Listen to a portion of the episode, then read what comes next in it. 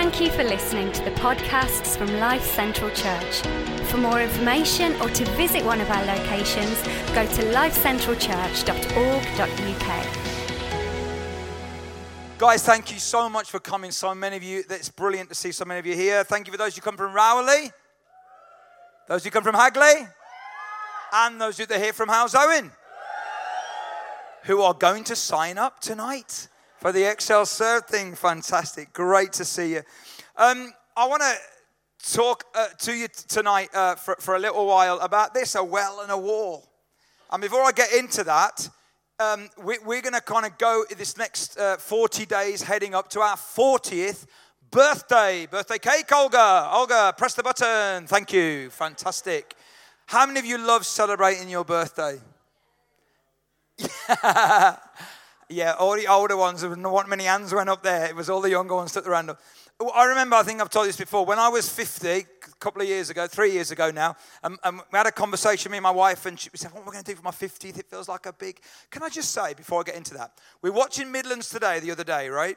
And because uh, we really, really are living the dream. We're watching Midlands Today, and there's a thing that comes on, and we, it's kind of on in the background, and it says this, there's hope for older people in terms of exercise. I thought, oh, that's quite interesting. So we listened to it, and it's walking football. And there's this big craze, walking football. And I thought, that's really funny, but that's great for older people. And then she said, so if you're fifty and over, and we looked at each other, what? Older people? fifty? That's not old, is it? Yeah, yeah, all right, all right. So on my, on my fiftieth, we, we were chatting to each other, and Alison said to me, you've got a choice. Big holiday, big present, or a big party. It's a really difficult choice. So anyway, end of a long conversation, thought, prayer, fasting, travail, all of that kind of stuff. I went for a big holiday, and so we went on a big holiday. It was fantastic. While I was on holiday, so many people in the church clubbed together and bought me a bike, which was amazing. I came back, and there was a brand new bike in my office. So big, big, big holiday, big present. Then I said to Alison, maybe we'll have a little party. What about a little thing? Just, just round our house, Sunday afternoon, drop-in thing, invite a few people on Facebook, that'll be it. She said, all right, if it's just a few. one hundred eighty-four is how many people I invited. So I had all three. So I had the big party and the big present. Love celebrating birthdays. And you see, the thing is, when you celebrate a moment like that, what you do is you pause and you stay in that moment, look at what's happened to get us here, and you remember stuff and you enjoy and you embrace that moment, don't you? And that's why celebrations, anniversaries, birthdays are so, so important. And in the Bible, they're a really, really big deal. In fact, in the Bible, often in the Old Testament, stones were laid, were kind of made out to, so that people would say, hey, let's, let's just build some stones here so that in the future, other generations will come along and they'll say, what do these stones mean? And then you'll be able to tell them the story of what God did. That, that's why celebrations and anniversaries are really important. Because in that moment, you mark it, you pause, and you stop, and you say, hey, look at where we've come from, and look at what's happening here. And then you begin to project forward into the future. And that place, from Bi- the, Bi- the Bible says, that place becomes like a place of remembrance. Because as human beings, we often forget what we should remember and remember what we should forget. And that's why these are so, so important. And so as we approach our fortieth that we're going to celebrate on the nineteenth and twentieth of October, we've decided that forty days beginning this Sunday coming is a forty-day period up to that fortieth celebration. And the forty is really significant in the Bible. So much happens in forty-day periods, forty years and forty days and all of that. And so over this next forty days, we want to prepare ourselves as a community to celebrate the fortieth. But by the way, if you're in Rowley, then the, the original church that was there, the Brick House Church, this year is their sixtieth anniversary, which is amazing, and we want to mark that as well as part of the journey that God has got us on together.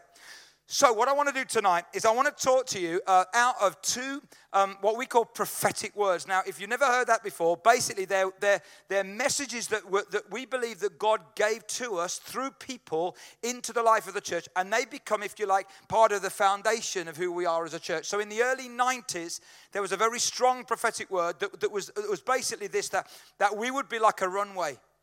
And the word said, and I'm quoting it, that there would be a caravan of merchants laden with goods going out from a great city, this church.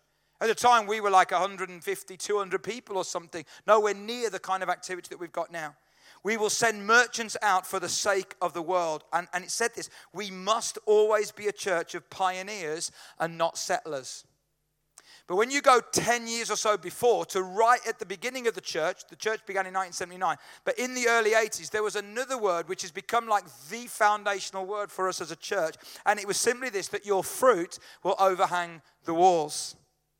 Now, I want to look at the text that that is taken out of this one. But before we do that, it's from the book of Genesis, the first book in the Old Testament, Genesis forty-nine. And the guy called Jacob, some of you know with Jacob, and Joseph was his son, the one with the amazing Technicolor dream coat. Okay, but he had all of his sons around him, and he was an old man, and he's praying over them, and he's blessing them, and he's speaking life over them, and he's speaking future and promise and blessing and inheritance all over them. And then he comes, and then he comes to Joseph, who was his special son in so many ways. And many of you will know the story of Joseph, either from the Bible or from the musical, and how he had this dream and how his brothers didn't like the dream and ripped the clothes off his back and threw him in the pit, and how he ended up in, in uh, Potiphar's house and served Potiphar, and then was falsely accused of rape and ended up in prison for two years. And then he ended up in the in the palace, and eventually his brothers came back, and, uh, and eventually he forgave his brothers for what they did. And it's a brilliant picture of Jesus. It's the story of Joseph. But Jacob doesn't know all that at this point. Well, he does. It's kind of because he's beyond that, but he doesn't know about the picture of Jesus, doesn't know about that stuff. But he's pronouncing something over his son. And here's what it is. Here's the verse that we're going to look at. Genesis forty-nine, twenty-two. Joseph is a fruitful vine. So this is not just like a statement of fact. This is like a prophetic. This is what you're going to be. This is what you are, and it's what you're going to be. A fruitful vine near a spring whose branches climb over a wall. Now, let's look at it from the Amplified version. Joseph is a fruitful bough, a main branch of the vine, because what the Amplified does is it takes the word and it just opens it up, amplifies it, magical that. A fruitful bough by a spring. In other words, a well, a fountain. Its branches run over the wall, influencing others. Isn't that amazing? So God said to us right at the start, when we were a handful of people, way before I was even born. Well, no, I was born. But way before I was here, so before my time, you as a church are going to be a church that has a well, and your vine, your branches are going to go over the wall, and you're going to influence others. Your fruit will go beyond the walls. Isn't that exciting? And you guys are all here with us on our journey as part of the fulfillment of that. Some of you in this room were not Christians like a few months or a few years ago. You've met Jesus as part of the ministry of this church. You're part of the fulfillment of that ongoing word. Isn't that amazing? And I want to talk into it because I think this is really important. It's kind of like um, what, what, what Joseph is like. Joseph finds a well that he draws life from, but he's not content just to draw the water. He wants to find a wall that he can reach over for the sake of others. And that picture of having a well and finding a wall is really, really important to us as we approach our fortieth. Because here's what happens, guys. Psychologists will tell you that the first forty years of your life are all about expansion. And the second forty or so years of your life are all about consolidation. And we see that politically as well. And I want to say we need to buck that, because that's not kingdom of God. We need not to, yes, we need to consolidate, but we need to always be people who, when we find a well, we're also looking for a wall that we can reach over. Because when we found some water, there's somebody over that wall that needs the water that you found. So when your marriage has gone through a difficult time and you've experienced God helping you in your marriage, there's somebody over the wall whose marriage is on the rocks and they need what you've got. And so this whole word is so, so important. And Joseph, he gave to his brothers who'd betrayed him. He gave to his employer who'd falsely accused him. He gave to his nation that had imprisoned him. Because he'd found a well and then he looked for a wall. And he said, there's somebody beyond the wall that I could reach out to because of the well that I found. If you found a well, throw a vine over a wall. Amen? If you found a well, guys, if you found anything in God, then it's not just for you, it's for somebody else. Andy, what was that that you said uh, last night that you say in the youth? You don't need to know, what is that? You don't need to know everything to share something. That's so true. It's what we teach our young people. You don't need to know everything to share something. If you found anything in Jesus, our responsibility is not to keep it to ourselves, but to share it with someone else. So, so important. And I think what, what this word says to us as a church, and it's important, and I'm going to labour it a bit, is that as we go on and as we get into the next decade and the next decade, the older you get, the more established you get, the more you want to consolidate what you've got, and you think about, and it becomes about you. And so we hear a lot in our culture right now about us and, and what's right for us and what's right for my family and, and my community and our nation, rather than expanding and saying, hey, there's some walls and there's some people who need something beyond the wall, and we found a well, so let's find a wall and let's try and reach over it. I heard some years ago uh, a friend, a guy that I know in another church, and um, and he said they came to a prayer meeting like this, and it went on all night long. It was like a half night of prayer. We'll talk about that in a moment. And at eleven o'clock, they'd had this great prayer meeting, and they'd they'd, they'd reached heaven, and, and it was spiritual, and it was and they felt powerful. And as they walked outside, there was blood all over the bus station. Somebody had been murdered right outside the doors of their church. And it challenged him, and he said, there we were having a meeting, and there was a young man, and his life was taken right outside the prayer meeting. And he came from the estate over the over the road there, where nobody from the church walked in. And, and long story short, they as a church basically said, we've got to cross the road. The prayer meeting's important, but we can't just pray, we've got to cross the road. Because we can't just find a well, we've got to find a wall and then go beyond it. And so they started to go, and they met the mother of the lad who'd been murdered, and they befriended the mother, and they helped her through, through the funeral, and they helped the family, and they, they tried to bring a little bit of peace and reconciliation between some gangs on that estate. Because when you find a well, you've got to look for a wall and go beyond it. If you found something in God, if you found something of in Jesus, we've got to find a wall and then go beyond it for the sake of someone else. And what I love about the early church, and can I say that over the next six weeks, we're going to look through the book of Acts. And so I want to really encourage you to read the book of Acts. And the Bible says that some of the religious leaders and authorities, they looked at these guys and said, these are unschooled, ordinary men, but they've been with Jesus. They've like, they found a well. And there's something different about the way they live their lives. Or, or are you and I, what's called sociologically, enthusiastic dualists? So I know it's a big term. Basically, I call them turnstile Christians. You know, if you ever go to a football match, okay, you you, you can sit next to the most placid, uh, even-tempered, boring accountant. I don't mean that for those either accountants, but just like a really placid person. But when they go through the turnstiles, they turn into a different person. And they are so, and then when they go back out through the turnstiles, then that's what many of us as Christians are like. We're really passionate when we're here, and we're worshiping God, and we're saying, yes, Jesus. And then when we go out those doors, it's like we're a different person. But when you found a well, it will affect the way you live your life, affect the way you do relationships, and the way that you approach that beautiful gift of sex, and the way that you approach things like alcohol, and the way that you approach things like money, and the way you approach things like gossip. It will affect that. Or will it not affect it? Because if it doesn't affect it, you haven't really found a well, have you?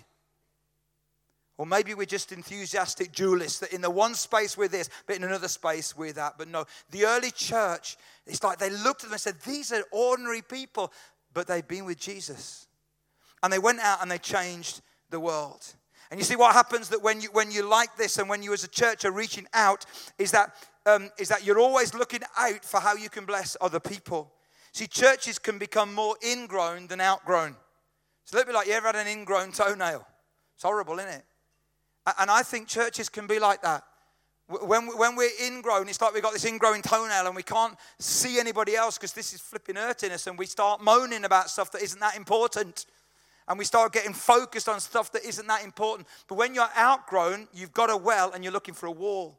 You're looking for how you can throw a vine over a wall to reach other people. You see, you and I are called to fruitfulness. It says this in John fifteen, uh, verse four and verse eight. So you must remain in life union with me, for I remain in life union with you. For as a branch severed from the vine will not bear fruit, so your life will be fruitless unless you live your life intimately joined to mine. When your lives bear abundant fruit, you demonstrate that you are my mature disciples who glorify my Father. So the goal for us as followers of Jesus, guys, and as a church, is always to stay connected to the vine. We've always got to know the well.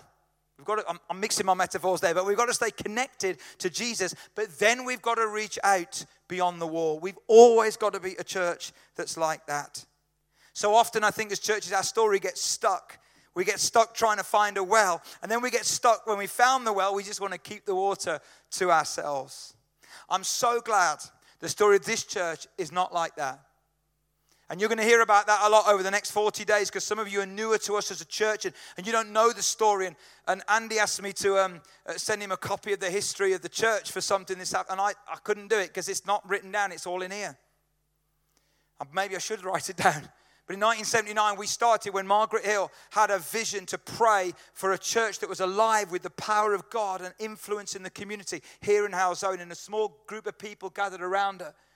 Uh, and they started as a house group. Then in nineteen eighty-one, we moved into the old Zion Methodist Chapel on the Stourbridge Road. And that, that group grew. And, and young people started coming. And Sunday school was started. And, and it was alive and dynamic. And then in nineteen eighty-four, they'd outgrown that space. So they went out on the road. And they met in the Cornbow Hall. And they met in other places. And then finally came in the old building next door, Webb Ivory Factory, in nineteen eighty-six. And then grew. And the story of our church has always been a story where we haven't just said, hey, we found a well, isn't it great? No, we found a well, and we know there are people beyond the wall who need what we found. And that's been the story of our church. So over the next forty days, guys, this is what we're going to do, and you've got it on the uh, on your sheet. We're going to start this teaching series, forty, Life Begins When, okay? And we're going to look through the book of Acts. And I'm really excited about this because I think often, you know, that phrase, you know, life begins at forty, is a relatively new phrase because one hundred fifty years ago, you were often dead when you were forty. And that's where that phrase comes from. It's a sense that it's shifted. But life doesn't begin at a certain age. It begins when we let God in. And when we engage with God, and that's what we want to open up in the book of Acts. There's going to be a personal daily engagement for you. Russ, who's our guy on staff now, who's um, doing an amazing job. He's been with us since March. Many of you know him. He plays the bass at the back there. He's not here tonight. He's doing an amazing job that every day for those forty days, he's going to be sending you out stuff on social media that you can engage with. Prayers and videos to watch and stuff that you can engage with um, in your daily kind of walk. And then this worship and prayer gathering, we've never done this before. But on Friday, September the thirteenth, it's a week on Friday, we're going to have four hours of worship and prayer. Now, it won't be necessarily like it is tonight. There will be a band, but it will be much more stripped back and it will be open and just come when you want to come. Come for twenty minutes, come for thirty minutes, come for an hour. Just some unstructured time where we can worship Jesus together and pray and prepare our hearts. You know, we live in such busy lives, don't we, where it's all go, go, go. This is a great opportunity. That's an opportunity to come to the well. That's what that is. To connect with that and then begin to pray and to pray for us as a church as we get to this season. And then the Excel Serve weekend that you know all about and all of you are signing up for tonight, which is amazing. And then vision gatherings, October the first, second and the third, when we're going to talk about the future. What is life going to look like beyond twenty twenty? What's God saying to us about the future? And then our Excel weekend, our big celebration on the nineteenth and the twentieth of October, which is fantastic. Here's the thing. One of the biggest challenges for a church like ours is this, complacency. If we get complacent, we are in trouble. Because as this quote says on the next thing, today's complacency becomes tomorrow's captivity. And the reality is, and, and I'm involved quite a lot now nationally uh, at different uh, forums with different church leaders. And, and, and so I was in, in something yesterday um, for Elim uh, regionally, and, and we're talking about churches around the area. And, and there's some great churches that have just got complacent. And, and, and they're a handful of people where there used to be hundreds of people making a difference. Because when we get complacent today, we will become captive tomorrow. And we must never, ever be like that. And I want to just tell you or show you a story in the Old Testament, which I love. And I'm going to share a few thoughts from it, and then we're done. So here's the story in Second Kings chapter seven. Some of you will have heard this story and some of you won't. It's quite a long story, but bear with me. Here we go. Now, there were four men with leprosy sitting at the entrance of the city gates. Why should we sit here waiting to die? They asked each other. We will starve if we stay here. But with the famine in the city, we'll starve if we go back there. So we might as well go out and surrender to the Aramean army. If they let us live, so much the better. But if they kill us, we'd have died anyway. It's a good fun story, isn't it? And so we'll go on. So at twilight, they set out for the camp of the Arameans. But when they came to the edge of the camp, no one was there. For the Lord had caused the Aramean army to hear the clatter of speeding chariots and the galloping of horses and the sounds of a great army approaching. Like a miracle. The king of Israel has hired the Hittites and Egyptians to attack us, they cried to one another. So they panicked and ran into the night, abandoning their tents, horses, donkeys, and everything else as they fled for their lives. When the men with leprosy arrived at the edge of the camp, they went into one tent after another, eating and drinking wine. It's like they'd found this well. Do you know what I mean? They like found this well of stuff, and they carried off silver and gold and clothing and hid it. Finally, they said to each other, this is not right. This is not right. This is a day of good news, and we aren't sharing it with anyone. If we wait until morning, some calamity will certainly fall upon us. Come on, let's go back and tell the people at the palace. It's amazing. It's like, it's like the, the, these guys come to this place where, they, where they're in a really difficult situation and where they find something amazing for them. But then, I don't know whether it was one of them or whether all of them said, this isn't right. This isn't right that we hold on to this. When there's other people beyond the wall, if you like, that need what we found. And I want, I want to suggest to you that we have three options as a church as we approach our fortieth, okay? Number one is we could, go on, go on, is we could retreat. Many churches are doing that. They're retreating. The culture is changing so fast, and the problems with are so difficult and so complex. And uh, we, we were at a prayer gathering last night, praying for young people across the borough. Many of our young people were there as well. And we were praying into the violence on our streets. And we were praying into um, the pornography issue, which is which is a, a challenge for now for our eight and nine-year-old children. And we were praying into stuff like that. And so many churches retreat because it's all a bit too scary. Let's just retreat and we'll have this well. Let's just retreat to what we've got. And we won't worry about what's the other side of the wall. Nations do it. And so you hear the rhetoric that's around all around the world. Let's go back to when we were great, whatever that means. Churches do it. The good old days. Oh, do you know what? It was great. And, and listen, we'll tell stories about the early days of our church. But let's not get caught up in the good old days. Shall we? Because we give God thanks for the past. But we honor the past, not by trying to live back in it, but by remembering it, being grateful for it, and then living now and in the future. So we don't want to retreat.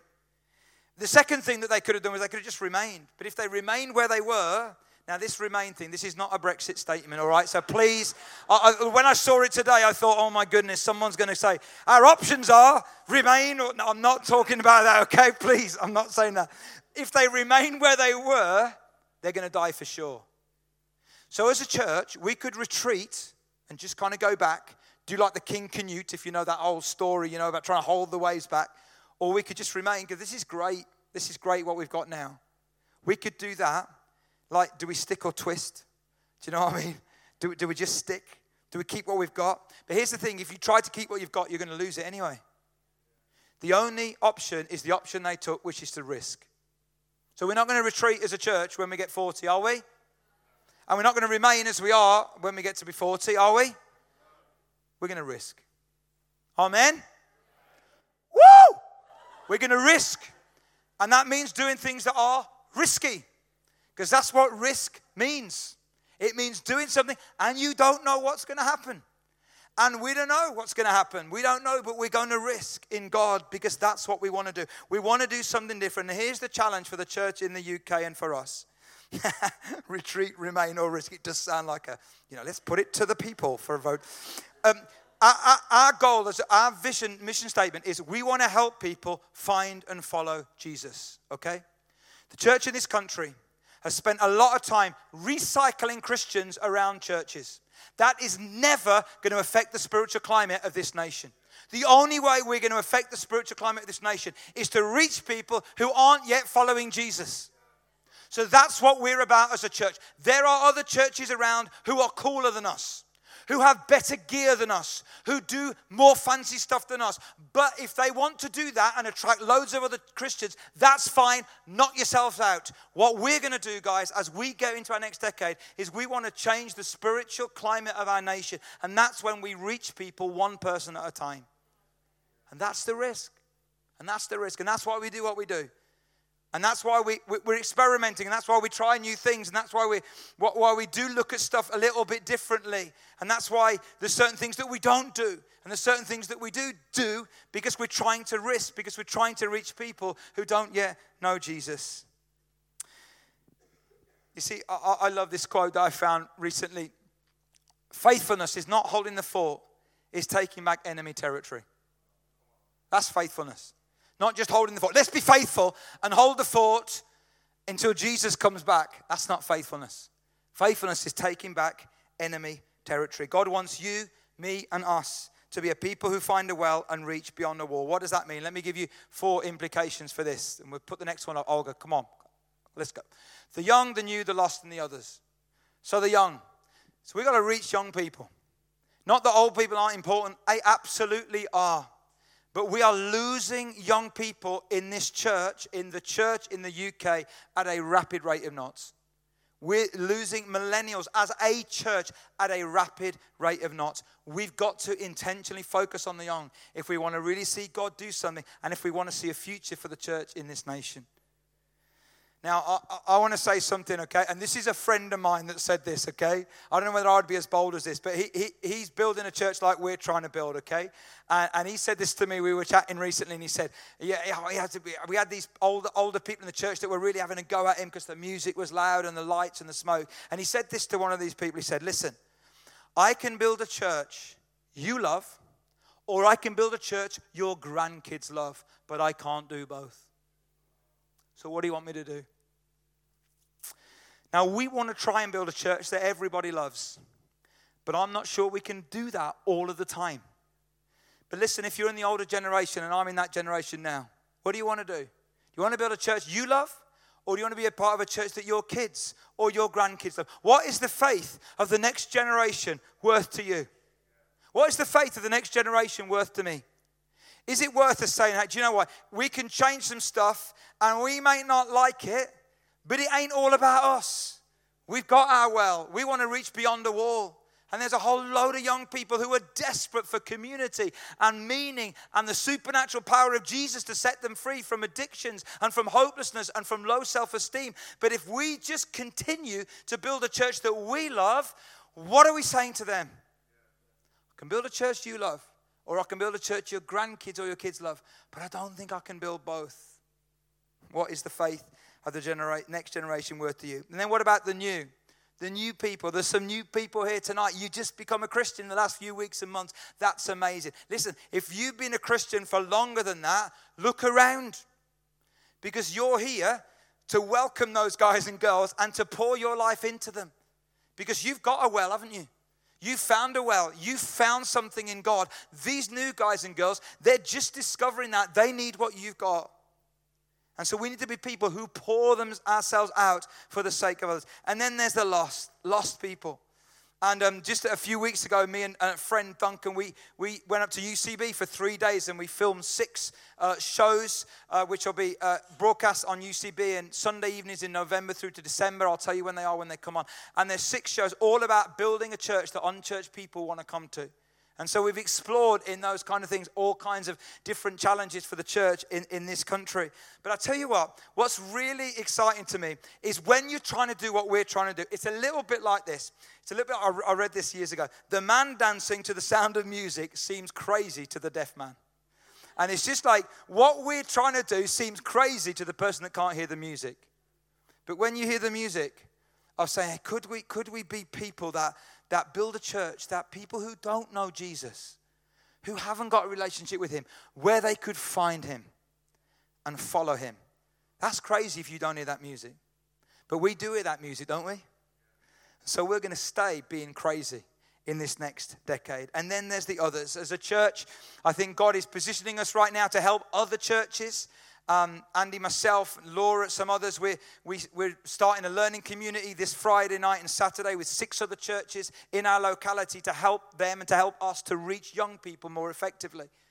We, we, we're getting involved in lots of different opportunities where where, where basically where, where it seems like God is using us to, to, to invest in others. And, and I wonder whether our fruit won't just overhang the walls. Maybe our fruit will grow on other people's trees. So maybe we'll invest in some other people and maybe we'll never see it back here, but the kingdom will see it. And so I'm going to finish by showing you a couple of photographs from Albania. So this is, so I took the leadership team, there were thirteen of us uh, last weekend, and we went away to a retreat uh, in a beautiful lake on the border of Macedonia. Someone's got to do it. And um, and we're just praying for one another and just pouring stuff into each other. And then the next one.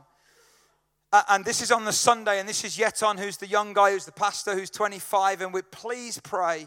The guys are filling in visa forms as we speak. As we speak, there are four of them, Yeton, and three of the other guys that are hopefully going to come to us if they can get a visa. It is the week before Brexit, so no pressure there. Um, so that would be great.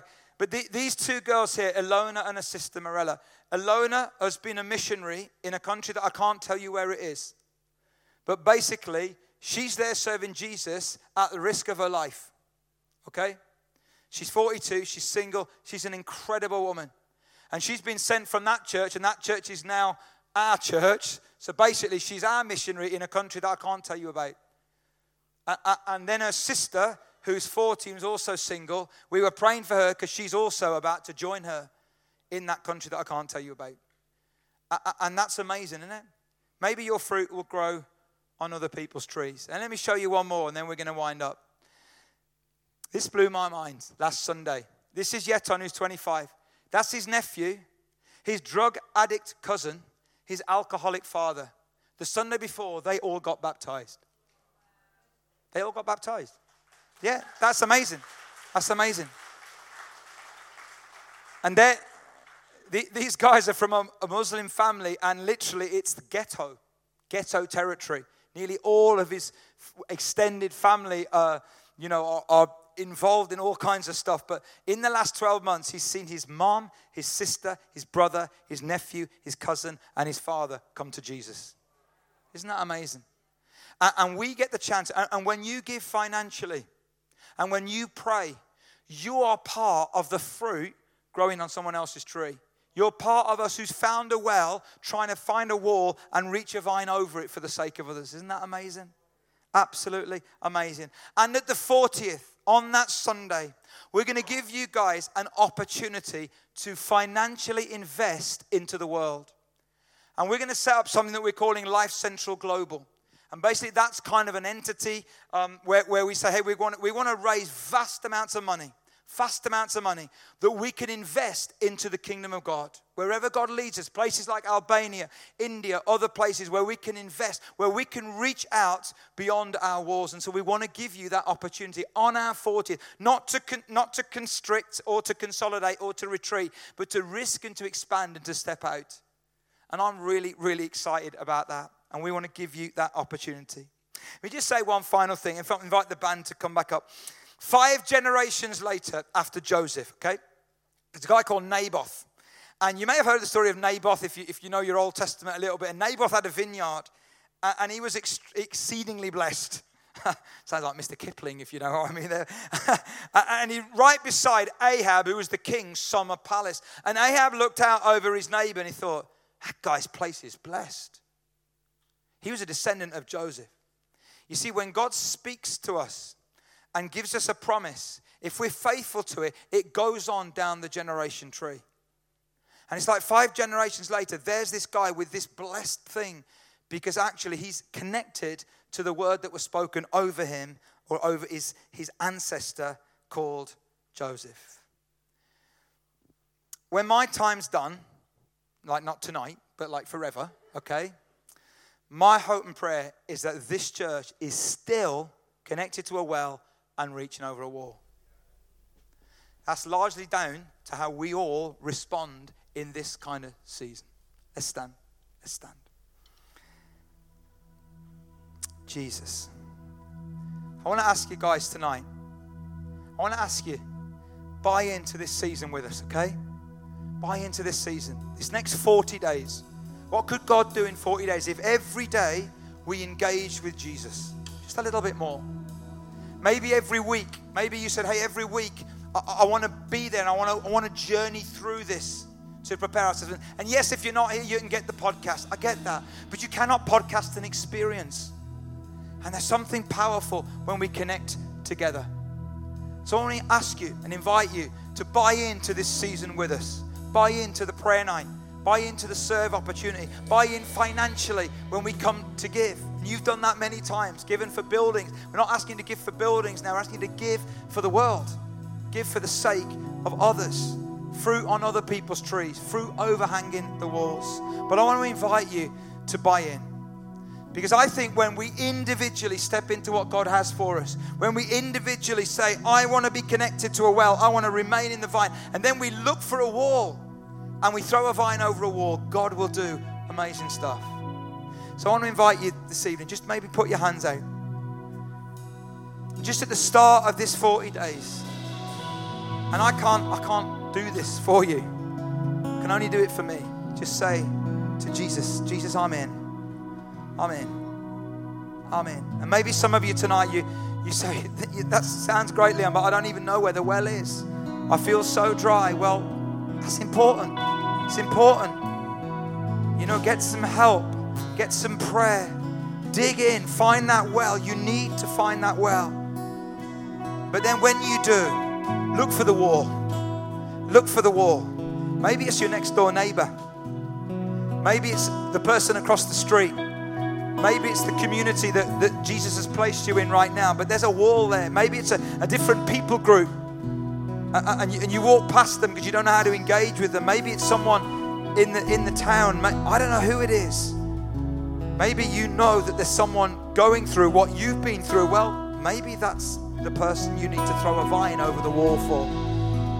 But let, let's just open our hands and say, Jesus, we're in. We're in. We don't want to be the people that retreat. We don't want to be the people that remain, that stick or twist. Lord, we want to be the people that risk. And so, Lord, we say, God, would you breathe your life into us again tonight? And Lord, at the start of this season for us as a church, God, we, we want to speak over Rowley, Lord Jesus. We thank you, God, for all that you're doing in Rowley. But God, we long for more. We want to speak over Hagley, Lord Jesus. We thank you for all that you've done in the last two and a half years. But God, we long for more. And Lord, we speak over Howes Owen. And Lord, we thank you for all you've done in the last forty years. But we long for more. We know you do as well. So Lord, help us not to be settlers, but to be pioneers. Help us to have that pioneer spirit that the people that started this church had. God, may we have that same kind of pioneer spirit as well. And so, Lord, we ask you, God, if we are weary and dry tonight, we ask you to breathe your life into these dry bones. And God, as we worship you, Lord, may, may that well, may the water of that well just re-energize us, I pray. And God, may we be those people that move beyond the wall, beyond the wall. In Jesus' name we pray. Thank you, Lord.